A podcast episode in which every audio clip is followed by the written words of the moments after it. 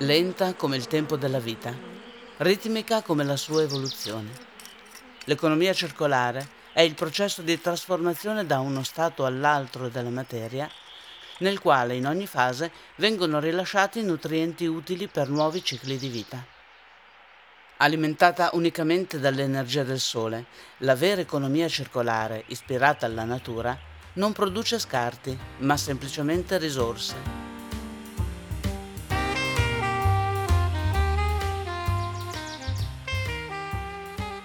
State ascoltando il podcast Sfide ecosostenibili. Il tema della quarta stagione è l'economia circolare ispirata alla natura. Aborigeni Mezzadri è il libro scritto e voluto da Laura Melloni, realizzato in collaborazione con il fotografo Alessio Panicchi, che ho il piacere di ospitare oggi. Il libro racconta, attraverso le storie di vita di anziani contadini, appunto aborigeni mezzadri, un patrimonio culturale antico, basato su un equilibrio dinamico e collaborativo. Conservazione, biodiversità, interdipendenza sono alcuni degli elementi che creano il circolo virtuoso che elimina lo scarto.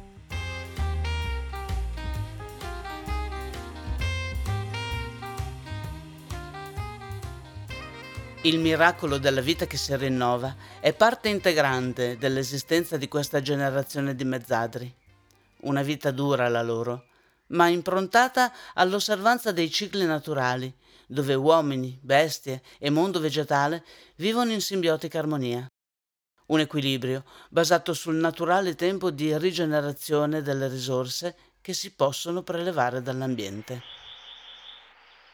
1926. Ginetta Carnascioli nasce a Figline Valdarno, nel cuore della campagna fiorentina. Nella sua semplice vita Ginetta ha coltivato un intenso amore per la natura.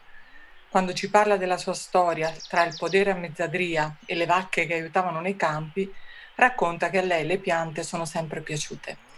Si è sempre divertita a raccogliere i semi e ad aspettare che i fiori sbocciassero. Con civetteria confessa che ancora oggi pianta gli alberi. Quando l'ho intervistata mi diceva che quello che la meraviglia ogni volta è vedere come da un piccolo seme possano nascere cose così grandi.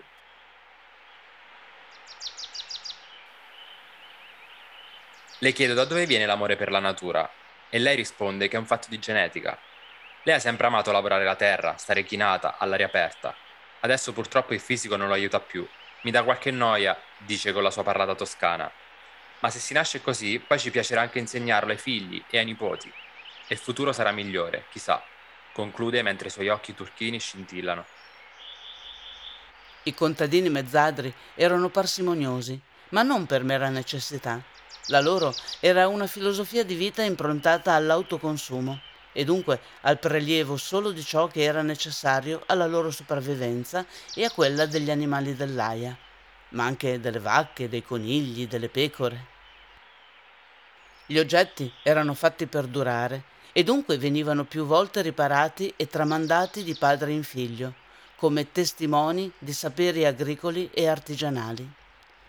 Utensili, abiti e calzature avevano nella narrazione orale la loro storia e nella memoria le istruzioni per l'uso.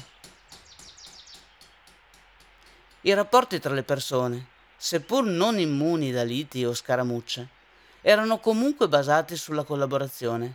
L'unione delle forze era necessaria a fronteggiare le difficoltà della vita. Giuseppe Tassotti, classe 1934. Era mezzadro in un podere di sette ettari nella contrada Menocchia in provincia di Ascoli Piceno. L'ho definito il cambusiere campestre nel libro perché contabilizzava ogni cosa. Era un po' il controllore del podere che in età matura ha gestito insieme al fratello minore, Lorenzo. Giuseppe e Lorenzo non si sono mai sposati e ancora oggi vivono insieme come una famiglia.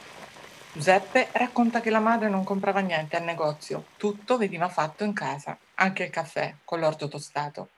Il pane di Gran Turco si impastava ogni 8-9 giorni e la madre lo cuoceva nel forno a legna, ma si doveva aspettare che seccasse, così lo avrebbero centellinato, altrimenti appena sfornato sarebbe stato troppo buono.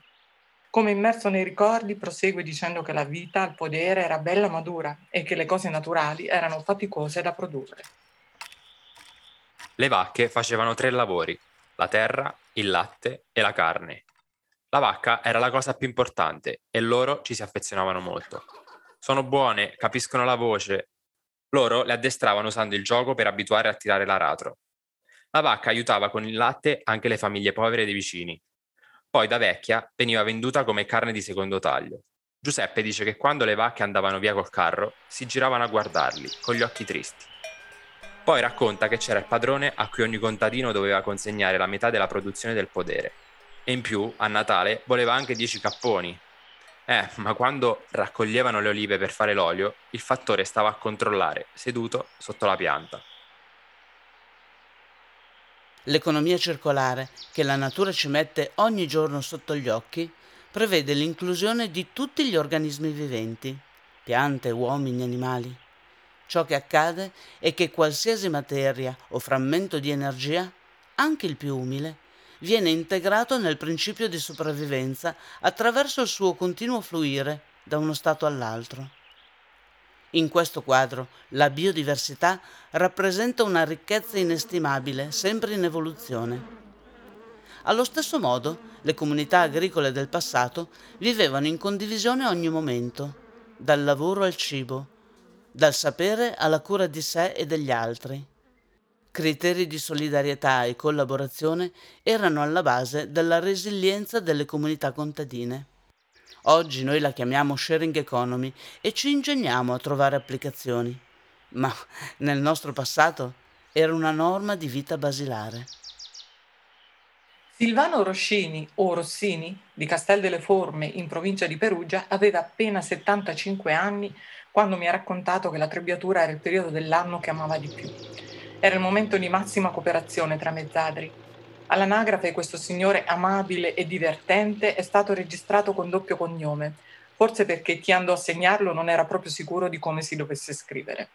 Silvano poi risulta nato a Giù per il campo, questo riportano gli atti dell'epoca.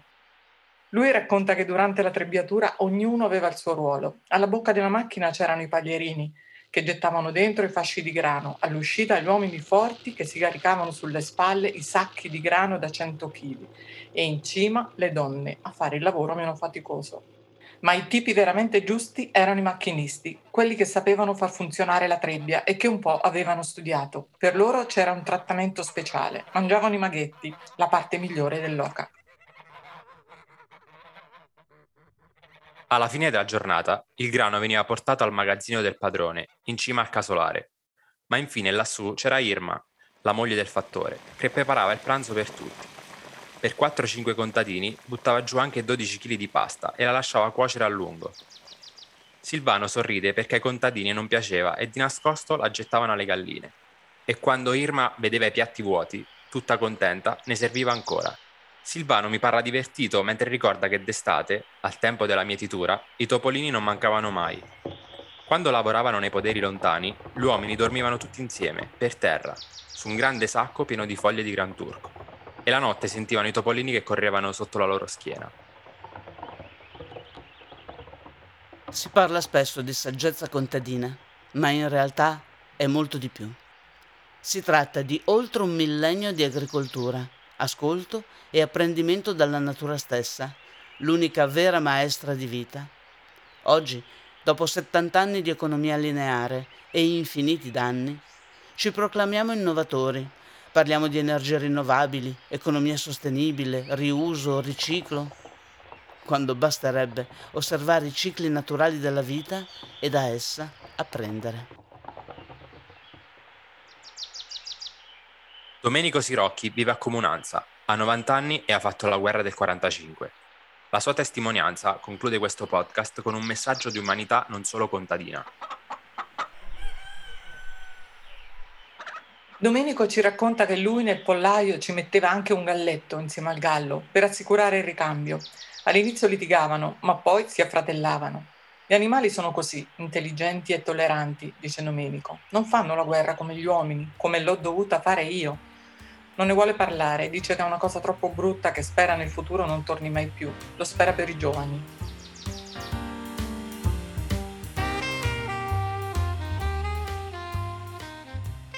Avete ascoltato il podcast Sfide ecosostenibili, offerto da raccontipodcast.com.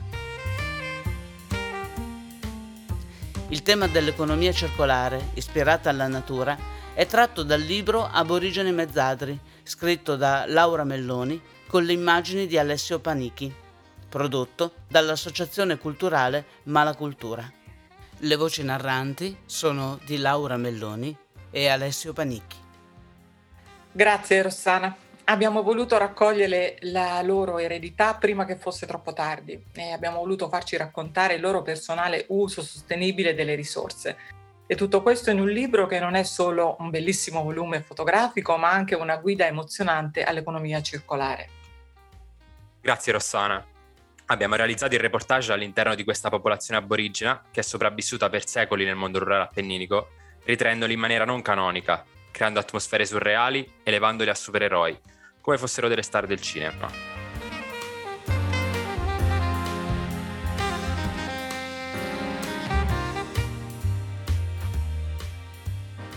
Io sono Rossana Mauri.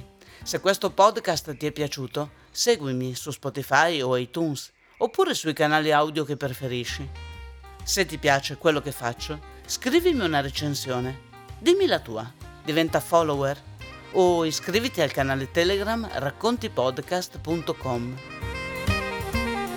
Ma per favore, non scordarti di mettere le stelline.